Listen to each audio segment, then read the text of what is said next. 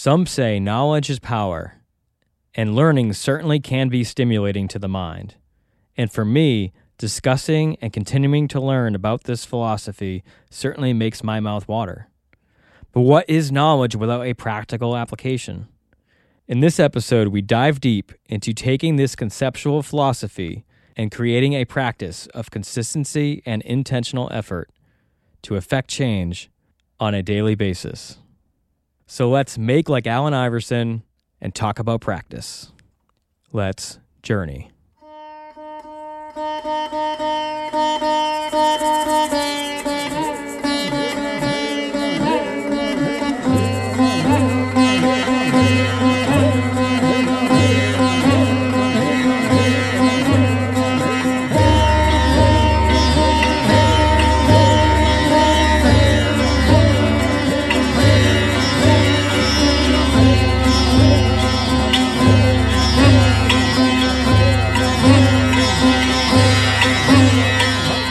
Wise Wise. with Aaron and Alexander. Uncovering our authentic self. through self awareness, conscious communication, and emotional responsibility. So, one thing that I've been noticing, and you've mentioned this to me, Alexander, and I'm guilty of it myself, is loving to talk about these subjects, but then I don't want to say forgetting to apply these when we when we go through uh, some type of issue in our lives where we're supposed to apply this information to, and and obviously it's all a work in progress. But I know from my personal experience, I love talking about this, but then many times I fall flat when it comes to practicing this.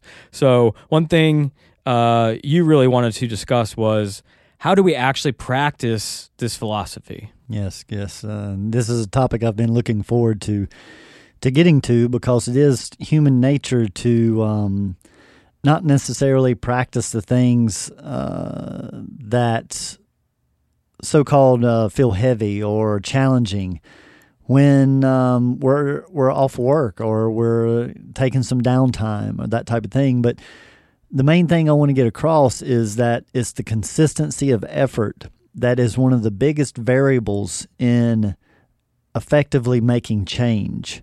And most of the time, the reason that most people fail is that they uh, quit or they stop giving an effort way before it has had time to reset a different vibration or a different pattern.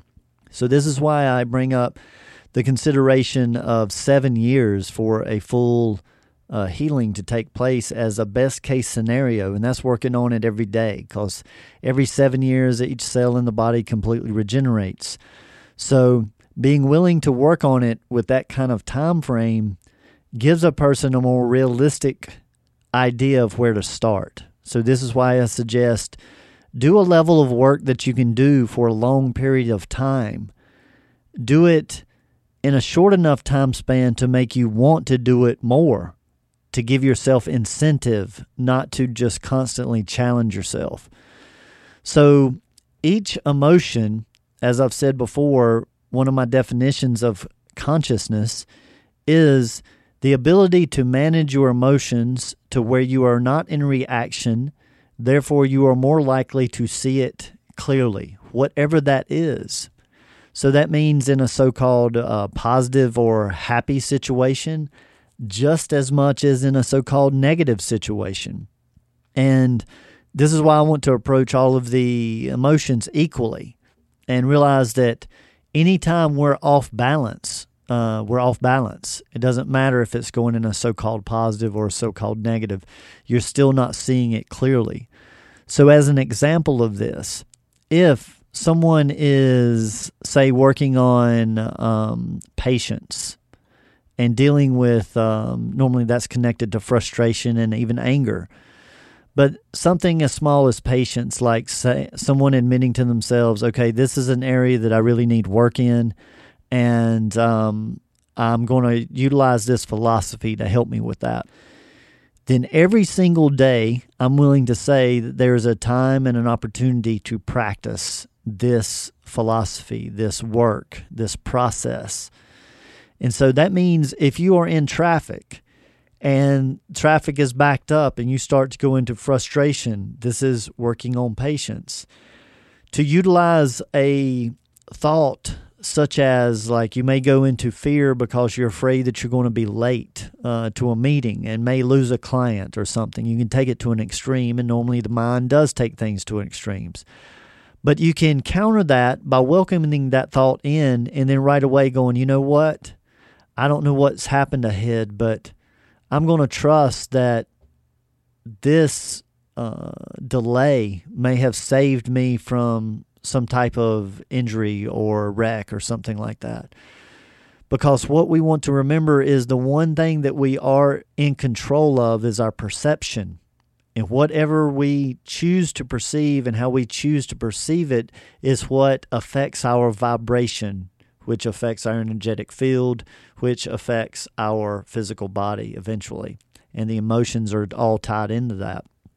So, you could be at a in the grocery line at the grocery store and someone step in front of you here's another opportunity to practice. As soon as you start to feel the the disappointment the anger the the judgment whatever that is self-judgment uh, do they not recognize me? There's going to be a, a myriad of possibilities but to understand that this is still connected to patience is still so we get um, thrown off by all these different labels, but everything breaks down to around five or six main emotions, and we're going to get into that a little bit later.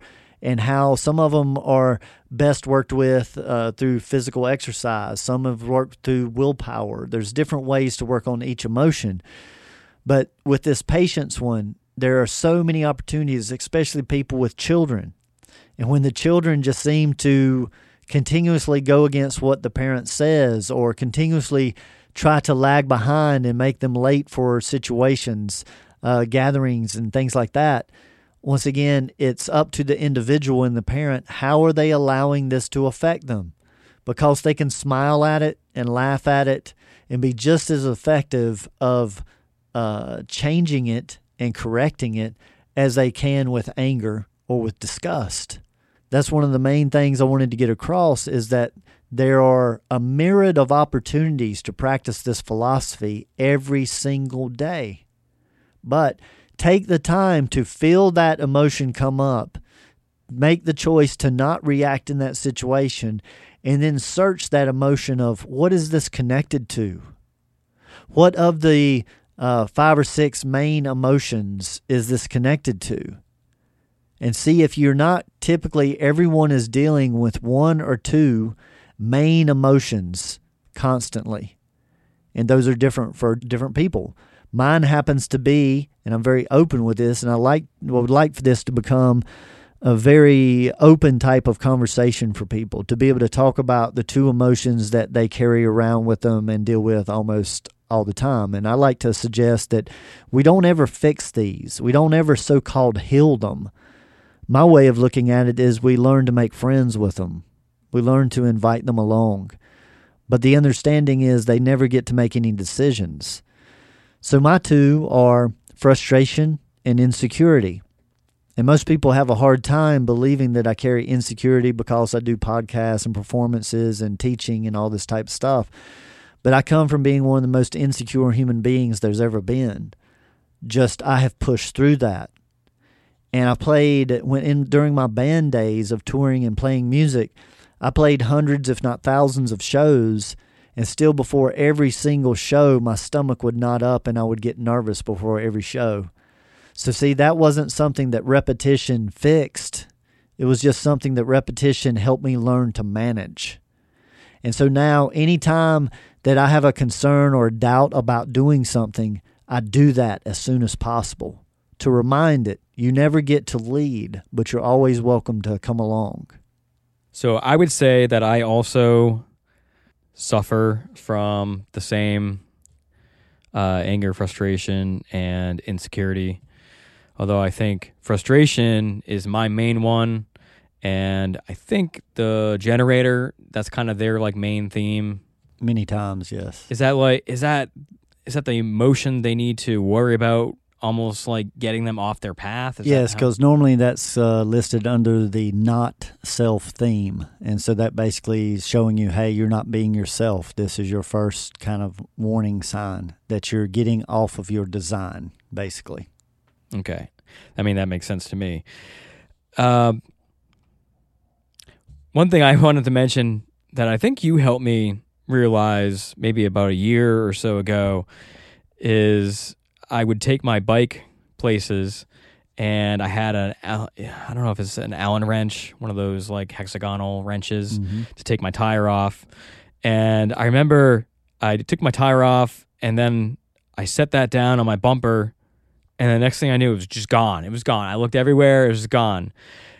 And I remember, I think you brought it, you brought this perspective to me, and you said, "Well, what if somebody else needed it more?"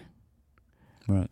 And so since then, that's always helped me gain that perspective. What if what if I lost something because somebody else in another like realm needed it? Like it just popped into another reality and they needed it and because sure enough it it showed up right back where it was, like right on top of the soil.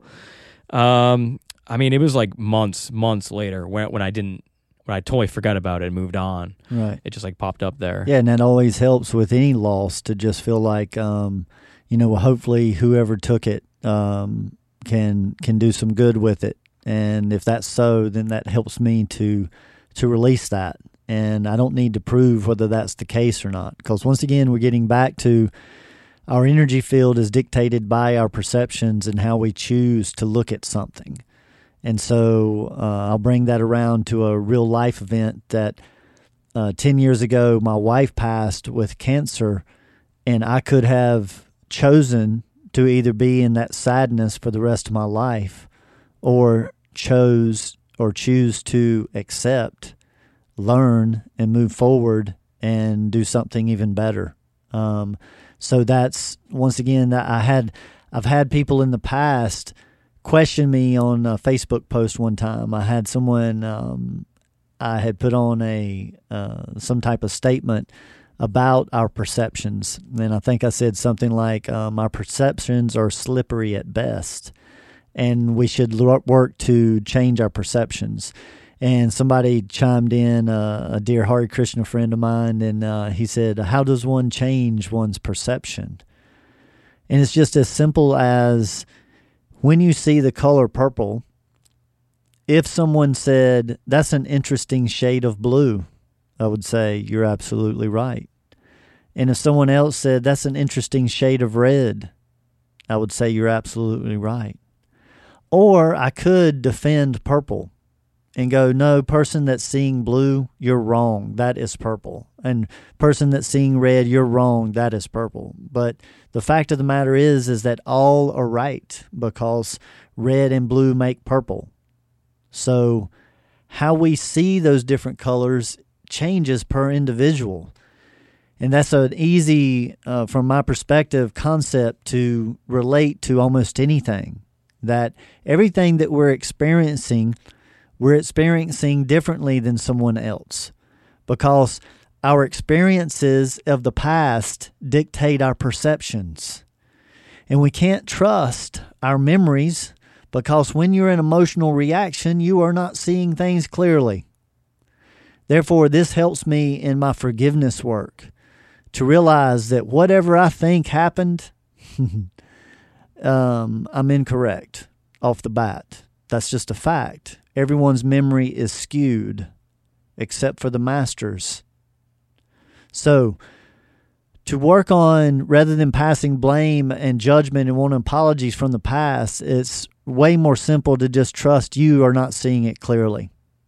And anyone that you're going to discuss about it that was involved in it more than likely isn't seeing it clearly, and more than likely they saw it differently. Whether you're at a different age or a different point of your life, or married or not married, or been through death or not, all of those variables are going to dictate one's perspective. So, the way that we choose to change our perspective is by never thinking that we have stuff figured out. By always looking into purple and seeing the red, always looking into the purple and being willing to see the blue. And when one can take that perspective, then we're getting closer and closer to getting away from that right and wrong, to that just black and white of good and bad. No, look for that blue, look for that red and that purple because they're all right. So, working with accepting uh, that, once again, any emotional situation in the present has very little to do with the present situation. It is the accumulation of many things in the past that were similar. But there have been different role players, different people that have done that to you. So we we tend to group um, actions or things that's happened to us per individual rather than per uh, emotional reaction. And when we start grouping things per emotional reaction, we start tapping into that little bit of law of attraction that we're going to attract these same type of lessons in until we get the lesson. We can change jobs, we can change people, we can get out of relationships, we can run from our families, but the lesson is going to find you.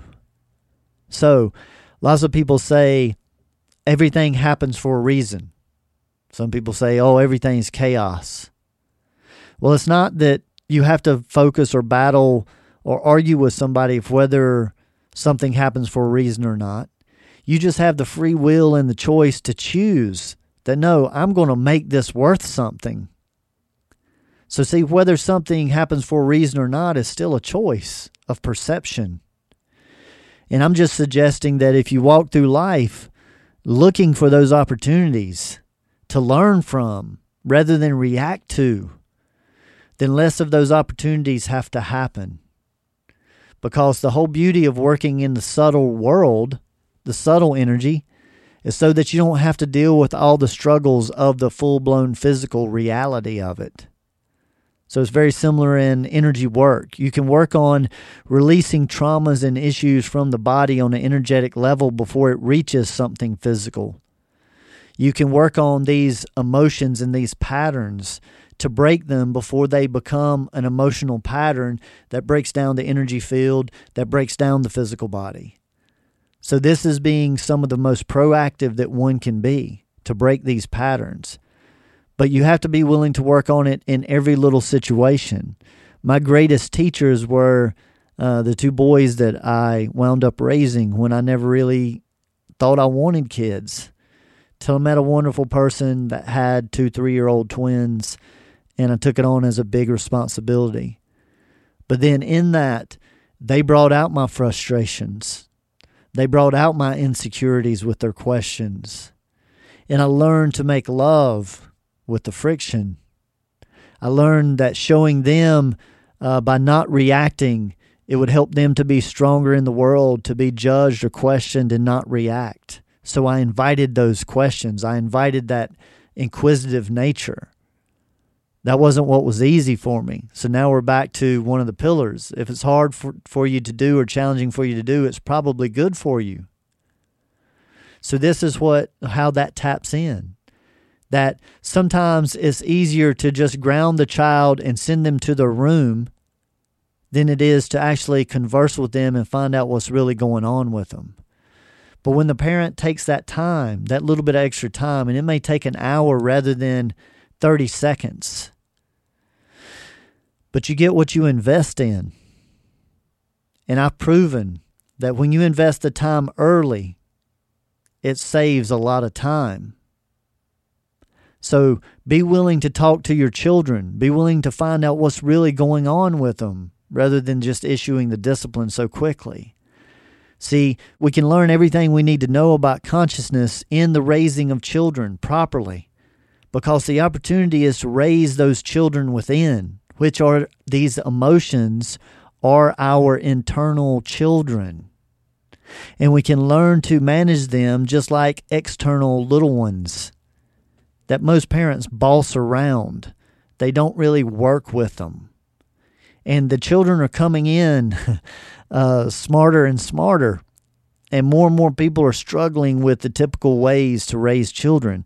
So I hope that this really takes off like wildfire for people to want to learn about their child on these deeper levels, to communicate with them the way they're going to receive, and uh, stop this struggle of trying to keep everybody and every child to fit in some type of box that our system has created. And I'm glad that you started talking about the energy or explaining the energy behind the philosophy. I think this is a really important point because I think sometimes we can get caught up explaining the theories behind it and and how to do certain things but also forget that it is frequency based and it is based on science and energy and how frequency and energy interact and and pull and push so if people out there listen to the words that you're using it so many of the the terms that you're using are are related to energy yes. uh, so i just had this realization that uh, maybe maybe we even need to do another podcast on just the the science or energy of sound frequency and that part so that those science minded people can maybe wrap their head around and um, be able to absorb more of this information when we are explaining it more in in uh, everyday terms rather than scientific terms. Yeah, or or even metaphysical terms, um, and that is the uh, the purpose of this podcast is to demystify all of this uh, subtle energy stuff and to break it down to this is basically subtle physics. And uh, there are certain laws within those parameters just like wherever you focus your attention or your energy it creates a void somewhere else. That's the way that energy has to work on this plane because as we've discussed previously this is the plane of polarity Making the plane of duality, which most people do, is a choice of perception outside of acceptance. And polarity is in the acceptance of that and realizing that, yes, anywhere where there's a push, there's going to be a pull somewhere. Anywhere there's a focus, there's going to be a void somewhere. So, this is the point of like when someone has a hundred or more friends, they're really not giving anyone very much at all and somebody that has very few close people give a whole lot more typically uh, to those few people. So we all have to decide how we want to um, give out our energy, so to say. It's safer the more people that you have, uh, but that can be way more draining than just a few that you've really um, communicated with and developed a way of being together and that's what all of this information is about is how to develop a language a way of being so that uh, we can learn to be more vulnerable learn to be more creative more soft in our actions because we're in a trusting environment. But at the same time accepting that every environment isn't that safe. So when we go out we prepare for that but the sensitive people, the the empathic people, the intuitive people, I'm pleading to them to uh, to persevere, to to understand that it's about standing in the storm and holding your vibration. This is what every great wayshower there has been through every culture, through every religion, whether it's Jesus or Gandhi or Yogananda. Yeah, you just go through the list of all the greats, Mother Teresa, uh, none of them had the red carpet rolled out. Part of the beauty of their story is their perseverance. And some of those stories have kept me alive in my time of challenges. So, I, through my 20 years of being involved in this work, I've run across so many beautiful, we'll call them light workers for a lack of a better term here but people that's really trying to do good in the world and really trying to help and not being selfish about it. But they get challenged out here in the world and they get their feelings hurt and they pull back and they run and hide and they stop doing what they're here to do. But the angry people don't stop. they get incentivized by friction. So I'm I'm pleading to people lean into the friction don't create the friction. Don't stay in the friction, but lean into it. Invite it in. Learn to make friends with it. Then the friction dissipates. So this is about uh, if people want things to change on a mass level, then you've got to hold a certain vibration for a long period of time, like seven years. So this is the opportunity that, that we all have together. That when we're doing this work on ourselves as an individual, we're actually raising the vibration of mass consciousness. When we try to help others or fix others or change others, we are A, ineffective, and B, we are not raising, we're normally running in and creating more friction. So we're actually assisting the other side, so to say. So, this is why when we want to love and help those around us the most, we simply work on ourselves, change our vibration, change our example, and then in turn that ripples out and creates change in one's environment. I want to tell a quick story here. Um, uh, brag on my two uh, boys right quick. Ian and Ryan, they live in uh, Hawaii and uh, they are aviation mechanics out on the Big Island, and they are some uh, great inspiration to a lot of people around them. Um, they don't necessarily carry that in their own knowing, but this story tells it all. That where they work around a lot of, uh, of course, me- other mechanics and salespeople, they work in a break room to where they had a microwave and we basically they never got raised around microwaves. We I haven't used a microwave in close to twenty years, but um, anytime someone would come to heat up some food in the microwave, they would just quietly get up, step out of the room, and wait for the ding of the microwave to go off, and then they would come back into the room. Well, they did this without bringing attention to it. They didn't pass any judgment about people using the microwave. And then one day, one of the coworkers um, inquired why they left the room every time somebody used a microwave. And so they just then gave information because they're projectors. They're supposed to wait for the invitation. And so they did a little bit of explaining about educating about the dangers of microwaves and how it destroys the food anyway, and just little things like that. And said, but no big deal. We don't mind uh, getting up. Normally it's just for a minute or two, and, uh, you know, it's no big deal. Well, fast forward just within a matter of weeks, um, the boss man replaces the microwave with the toaster oven, and everyone gets on the page with that. And so, this is the way that we can change our environment without using any words, any friction, but merely being the example. And then sharing when inquired to.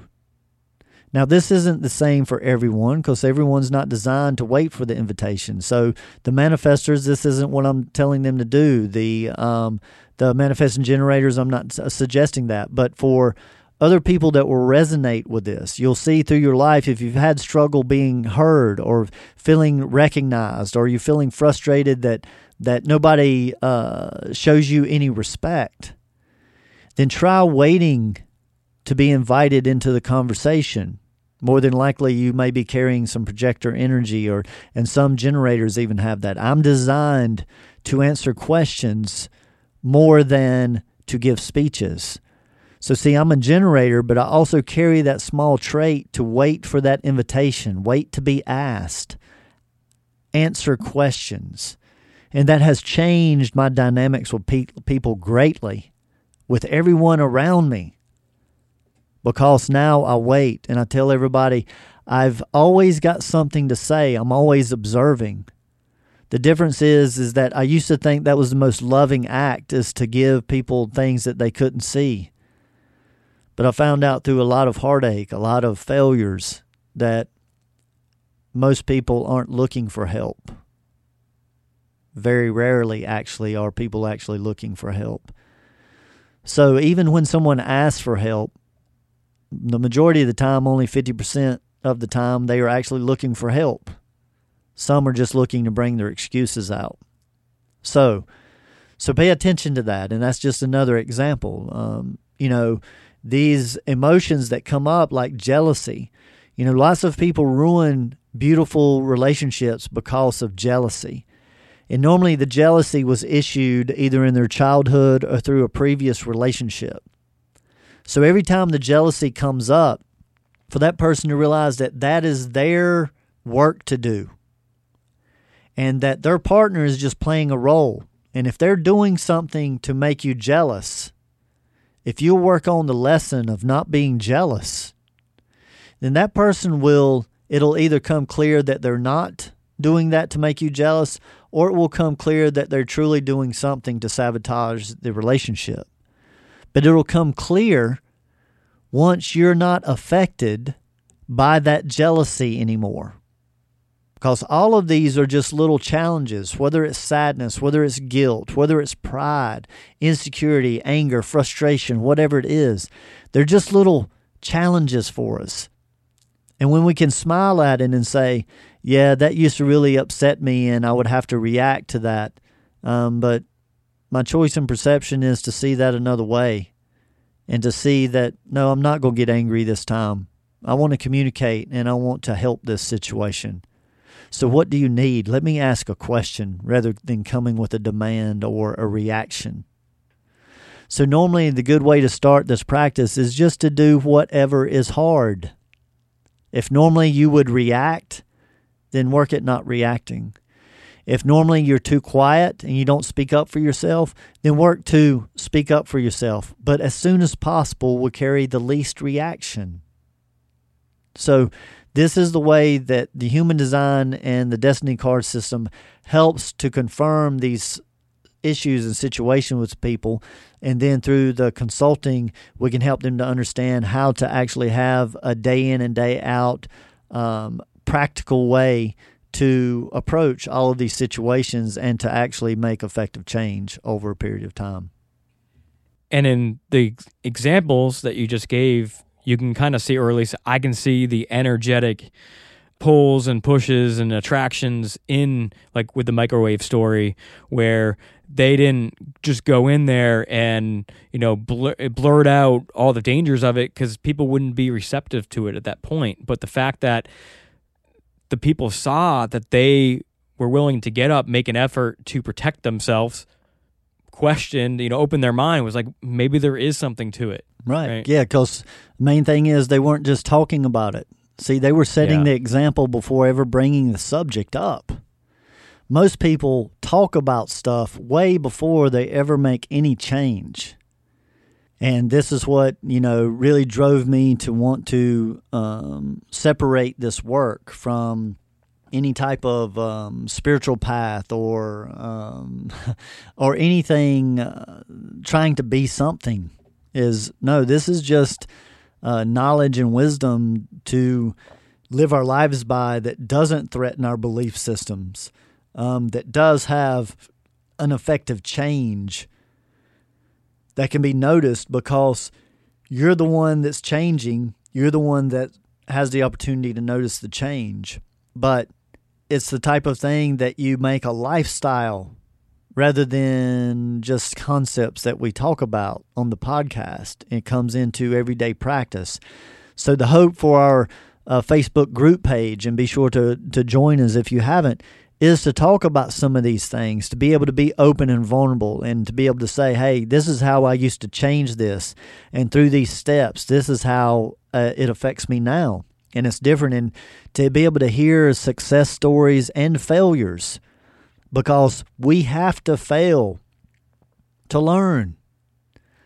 So we think learning happens through the reading and through the discussing, but the learning happens in the failing and then going, okay, thank you, no mas. I won't do that again. I'm going to alter this.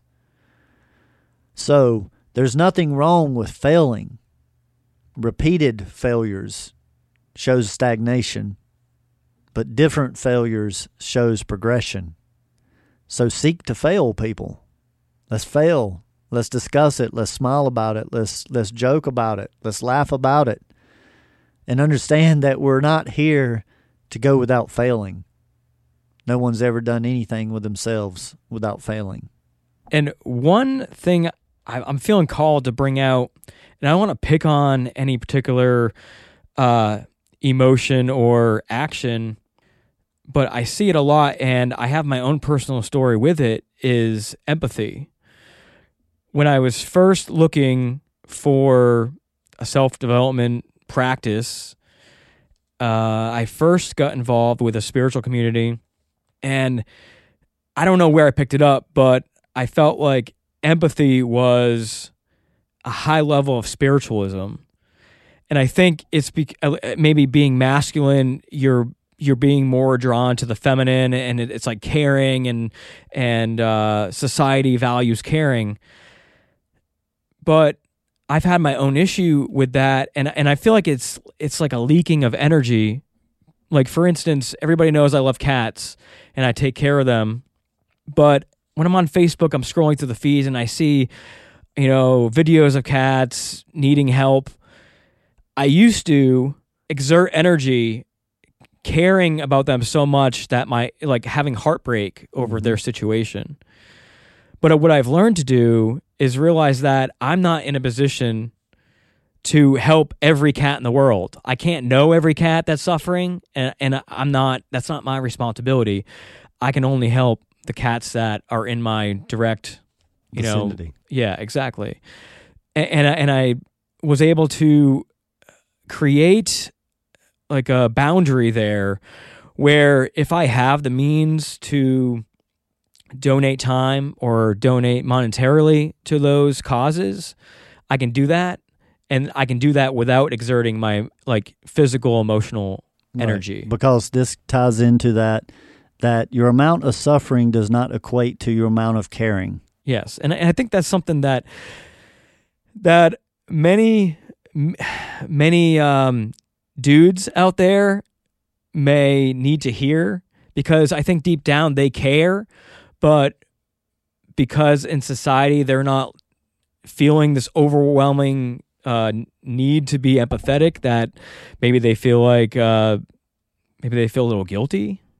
Yeah, I mean, you know, it's just as uh, challenging on the the feminine side as well. But yes, the, with with guys most or the masculine energy showing any type of um, vulnerability it has been taught as weakness and that has been you know a very big misconception that uh, you know detaching yourself from emotions is an advanced um, process. And and we have uh, we managed to talk our our beautiful women into buying along into that and trying to compete. And females becoming corporate and developing that detachment ability to just compete where the most powerful is the one that is not detached, the one that is in tune with their feelings, but knows how to separate feelings and emotions.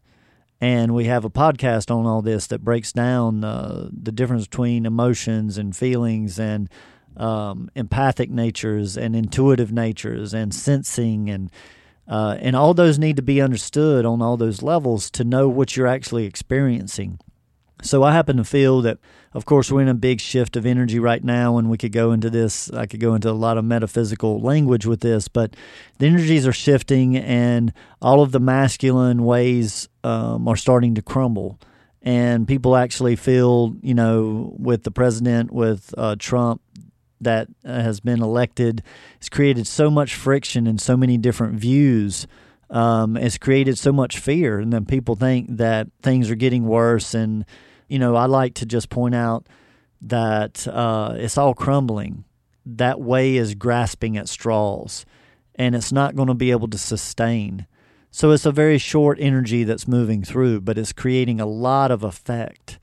And uh, once again, our uh, perception from a wellness perspective is engage into that stuff as much as it doesn't affect you if it's affecting you and you're trying to you're staying angry and upset or sad or worried and you're trying to project on other people uh, that they don't care because they're not worried and sad um, then you're very confused. Uh, you can be very concerned but not allowing it to affect you on an emotional level. And that is by accepting i do what i can do within my means and i'm always willing to do that. Outside of that I have to accept that that's somebody else's role. And there's always someone to play the role. no matter what it is. Someone, and if a certain person doesn't step in, then someone else will. So that's the thing. I just happen to feel that everything is in divine order. And um, if we all managed what was in front of us um, within our own field, everything would be managed. So it's not our place to manage everything for everybody or all around the world.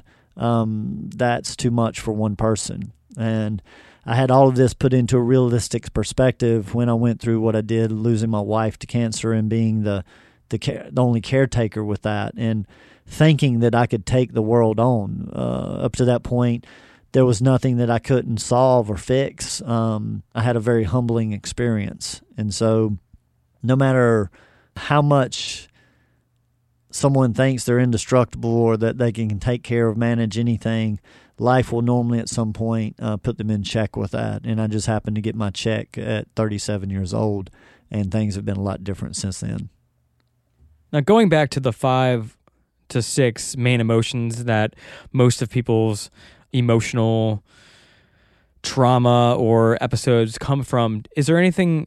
Uh, did you want to go through the list and maybe discuss them? Yeah. So, one of the main things I want to say before I get into the list is that the confusion or what keeps people um, caught off guard is not being able to break the emotion down to the root cause, like I was doing earlier with the color purple. It still breaks down to red and blue.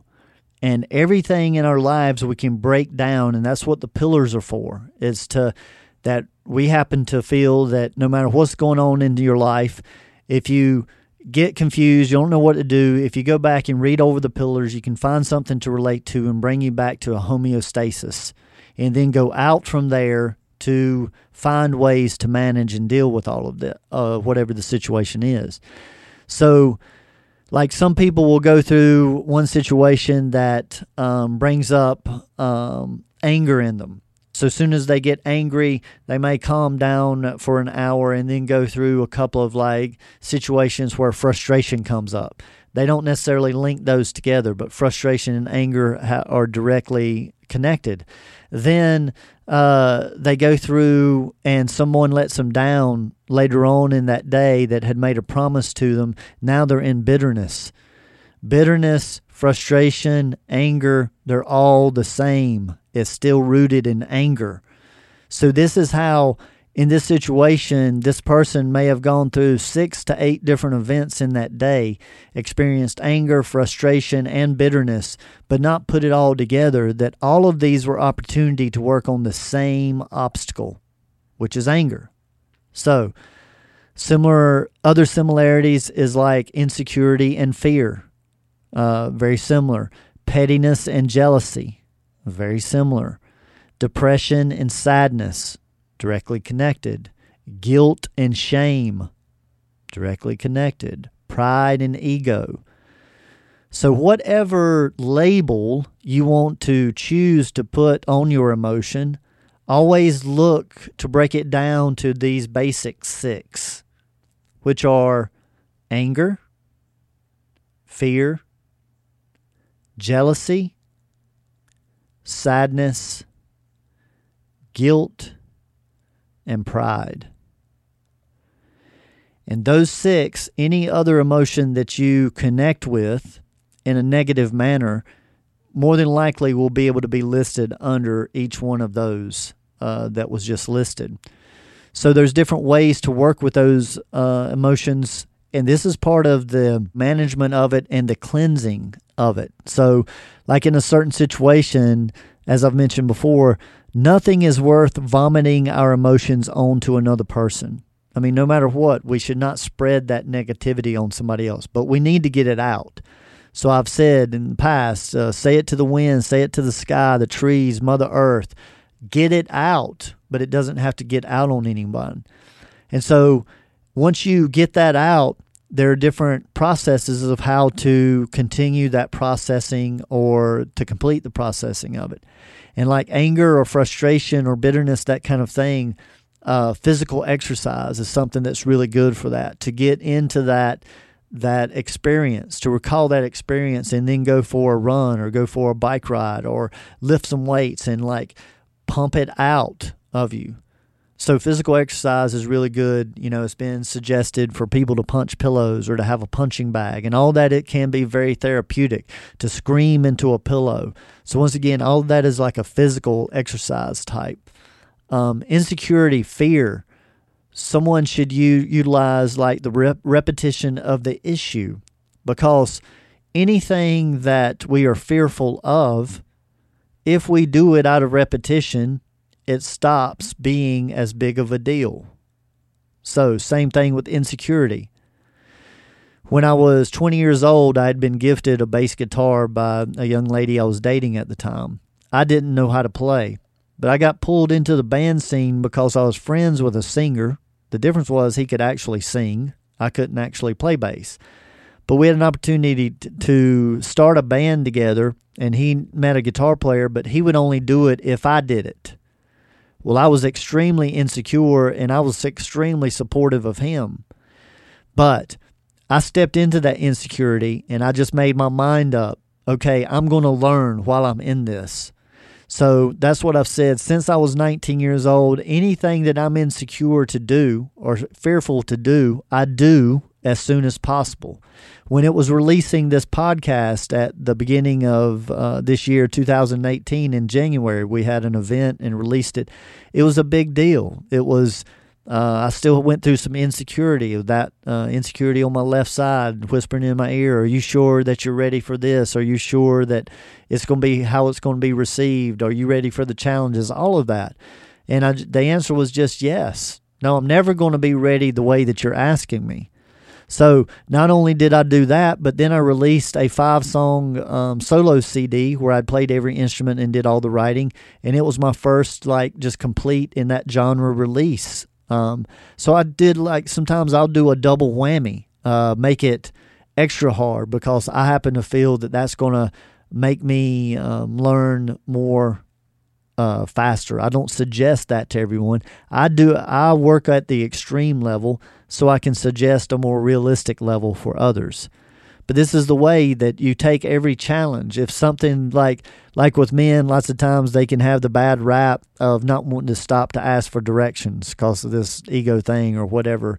You know, now we have GPS, but but there was a time when that was that I utilized that. So I would purposely everywhere I was go, even if I knew where I was going, I would stop and I would go. I want to break this pattern that asking for help is there's uh, there's weakness in that because I may get shown a different route that could be a shortcut or it could be more beautiful.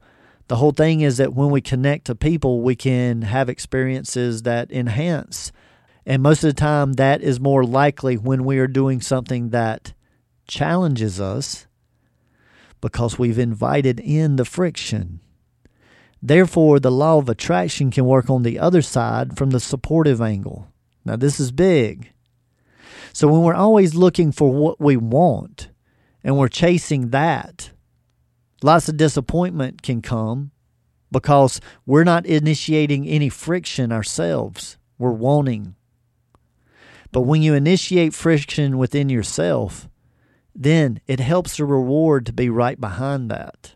But most people want the reward without actually doing anything challenging. And I haven't seen anything in nature to where that's the case. If you want to have a beautiful body, you work out over a long period of time. If you want to have a healthy body, you eat right over a long period of time. Everything that I've seen that lasts takes a long period of time. Which, when I say seven years, people scoff. It seems like that's a long period of time. But seven years out of an 80 year old life isn't very much. So, once again, it's perspective, it's how you choose to perceive it. So, why are the perceived negative emotions only listed? Because mainly this these are the emotions that most people focus on and most people have a challenge with accepting working on the so-called positive emotions uh, at the same time. So lots of times the so-called positive emotions can be will be balanced out by working on these negative ones, if that makes sense. As one works on one end, it affects the other end. So, see, as you bring the so called negative closer to that medium ground, it pulls the energy of that so called positive down. So now the person that reacts in a overly positive way, they start to, to act out in that way less and less intensely because they're working on the polarity side of it, and it always balances out in that way. So I've been uh, called a person that rains on people's parades, and uh, because understanding that when you're excited and when you're jumping up and down and screaming and you haven't seen someone in a long time, you're not any more conscious than somebody that is in anger yelling at someone. So that's the thing that I hope that we can get across is it's not that I am down on expressing our emotions. I'm all about it. It's just right time, right place, right person, right duration, which we've talked about all of that in a past uh, podcast as well. So that is the wise one. The intelligent one knows the answer. The wise one knows when and with whom and for how long and where. So that's what we always want to bring in is that wisdom. So, you know, getting back to that list, um, we went through anger and um, fear or insecurity and that repetition of the issue. So, if it's someone that's scared of swimming, then the more they go and get into a pool or into a lake and they be in water, the easier that's going to get. And if they just do that as repetition, even if that's just going and sitting in the water waist deep, it's going to help with that situation because you're changing the frequency of your receptivity of that objective. And that's why I say you don't tell the, the five year old child to not touch the hot stove one time.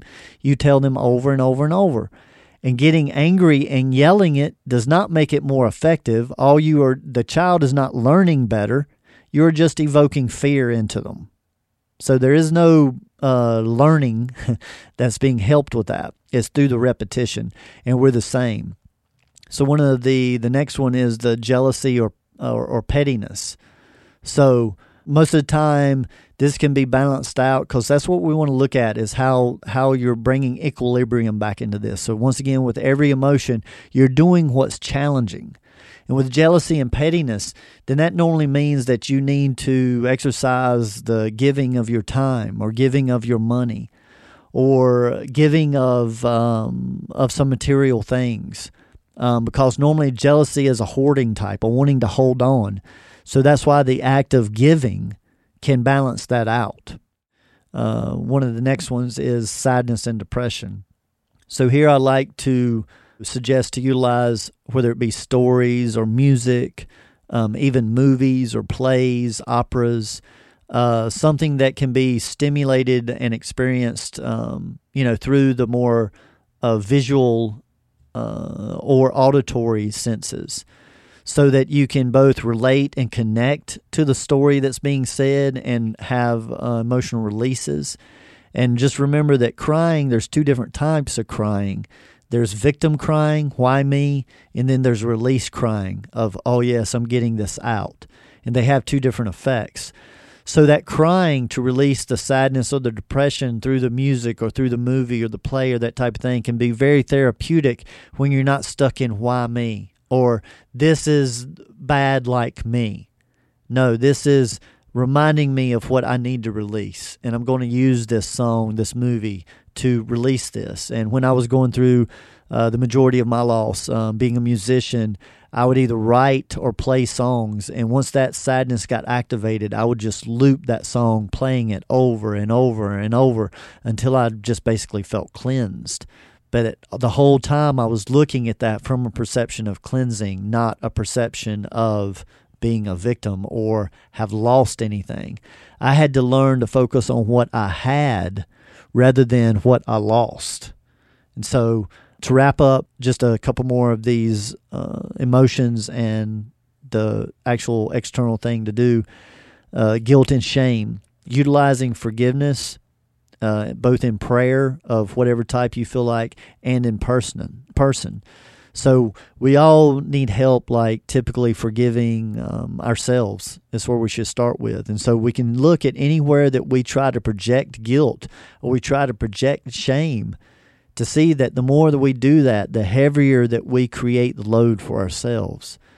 So here, the first thing is to stop doing that externally, is to work at releasing it from the past and, and people and situations that you have judged and thrown guilt or shame towards in the past, to release that and to see it from a different perspective. To be willing to go to someone and do a, an, a heartfelt apology. And that doesn't necessarily mean I'm sorry. The type of apologies that I look for is no mas. I won't do that again. I've learned then there's no harm, no foul. No matter what someone does, if they learn, then I know I was just a messenger and I was of use. But to be the messenger and them not learn, and then I might be pulled in to play that role again and again, then I'm going to manage my time around them and allow them to pull somebody else in to play that role. So, pride and ego is where we'll wrap it up. And of course, to utilize humility and that is both outwardly to others and then where others don't realize. I had a wonderful teacher that taught me true giving is when no one ever knows that you gave. So, this is a way to work on the pride and to do good acts um, without being recognized, without needing that recognition, and just see how hard that is. So, all of these that I've brought up and what to do externally with these emotions it's all challenging. So it taps back into the that if it's hard or challenging for you to do, it's probably good for you. So we in this podcast, I feel like we have covered, you know, what to actually do in the physical world, um, how to approach changing your perceptions uh, to see things more clearly. We've gone over the non-reaction to not react, and uh, all of these come together to develop a practice to where each and every time you're having any kind of emotion come up, you see it as an opportunity to hone your skill. And that's the honing the skill of being more conscious, being more present, and being less reactive. Therefore, you can communicate way more deeply. And I just wanted to wrap it up by uh, bringing up a common misconception I think that some may have with some of the language that we're using, and it's around emotions, we're not saying to not feel emotions. And maybe you can just quickly go through the process of what someone um, should kind of do when they feel an emotion and then how to manage that. Okay, good point. So, so understanding that there is here, I'm separating and I'm going into a previous podcast, but we're going to separate uh, feeling and emotions. So when most people say, you make me feel like this, or I'm feeling this way, really what should be the term that should be used is, you're making me emote this way, or I'm emoting in this manner. We use feeling, the word feeling, for really uh, to cover emotions, and we need to work with our language with that to help separate it. And I'd like to throw out that you know, love is potentially the only true feeling, and that's a whole other uh, podcast. But but to understand that our emotions, first of all, we can't trust them because they've been trained to us. So that's that first agreement is that that if someone says or does something to make me angry, I know that right away. I feel the sensation come up. In me, it's in my abdomen, my third chakra and it tightens. So the first step is to choose to not react and vomit a retaliation. In that moment, I want to go release that emotion as soon as possible. So if I'm in a working environment, I may have to uh, wait a few hours, um, but I want to at that point in time go at lunchtime or at break or in one hour. I'm going to go release this. So pulling back from that getting out of the situation, then maybe me going for a walk. And while I'm walking, I'm going, what did that remind me of when Jim spoke to me in that way? Ah, that made me feel like my brother makes me feel when he talks down to me. So that's what that's connected. Then I go, Oh, Frank at work, thank you for being the messenger. And this is just an energetic thought. It dissipates my issue with Frank because I know that he's just playing a role to help me to see that I'm still holding on to some stuff with my brother. Then I go to my brother, and while I'm doing this, I'm experiencing this anger. And I might be saying out loud, Frank, you don't have the right to talk to me that way. You don't have the right to judge me. Whatever I felt in that moment and wanted to retaliate, I have the right in this moment to say out loud when nobody else is around to hear it or be affected by it. That helps me to experience and process that emotion without guilt of it hurting someone else. So, experience the emotion, get it out the way that you originally experienced it. In anger, tears should come, or you're not really accessing that issue. And so, as I'm going through and seeing that connection, then I want to send some forgiveness and healing energy to my brother, per se. To once again accept that the way that I have viewed all those situations in the past was wrong. I can't trust my memory. I was emotional. So, all the times I thought he was just being mean, in his mind, he wasn't being mean. That wasn't his intention. So, to see all of this that uh, we're just basically recalibrating and reinforming that when this person does this or this happens, I'm going to choose to manage this in another way. I'm still going to process it and experience it. So, like with happiness and joy, I say it's a great to experience that when you're in the safety of loved ones in a controlled environment to where nobody's going to be in danger and you can sh- completely let your guard down. So, once again, we're back to right place, right person, right subject, right duration. The master or the conscious one just is able to pick and choose where they have all of these experiences and for how long and with whom and where. So, this is the main thing. I'm I'm teaching the same thing that we teach uh, or should be teaching children that there's a right place and a right time for most everything. To just act wild and act like you don't care about anybody or anything, there's a right place for that. Just not in the classroom, just not in my home, my temple. But outside in the river, going down the river, yeah, be as loud, kick your feet all that you want to, burn that energy off. So let's be childlike people. Let's experience these emotions to the max in the right environment with the right people at the right time for the right duration. And step into your power to know that you have the power to select all of that. And stop being the victim of other people's emotional reactions and getting caught up into their role playing. We're going to conserve so much energy through this work. So I'm excited to continue.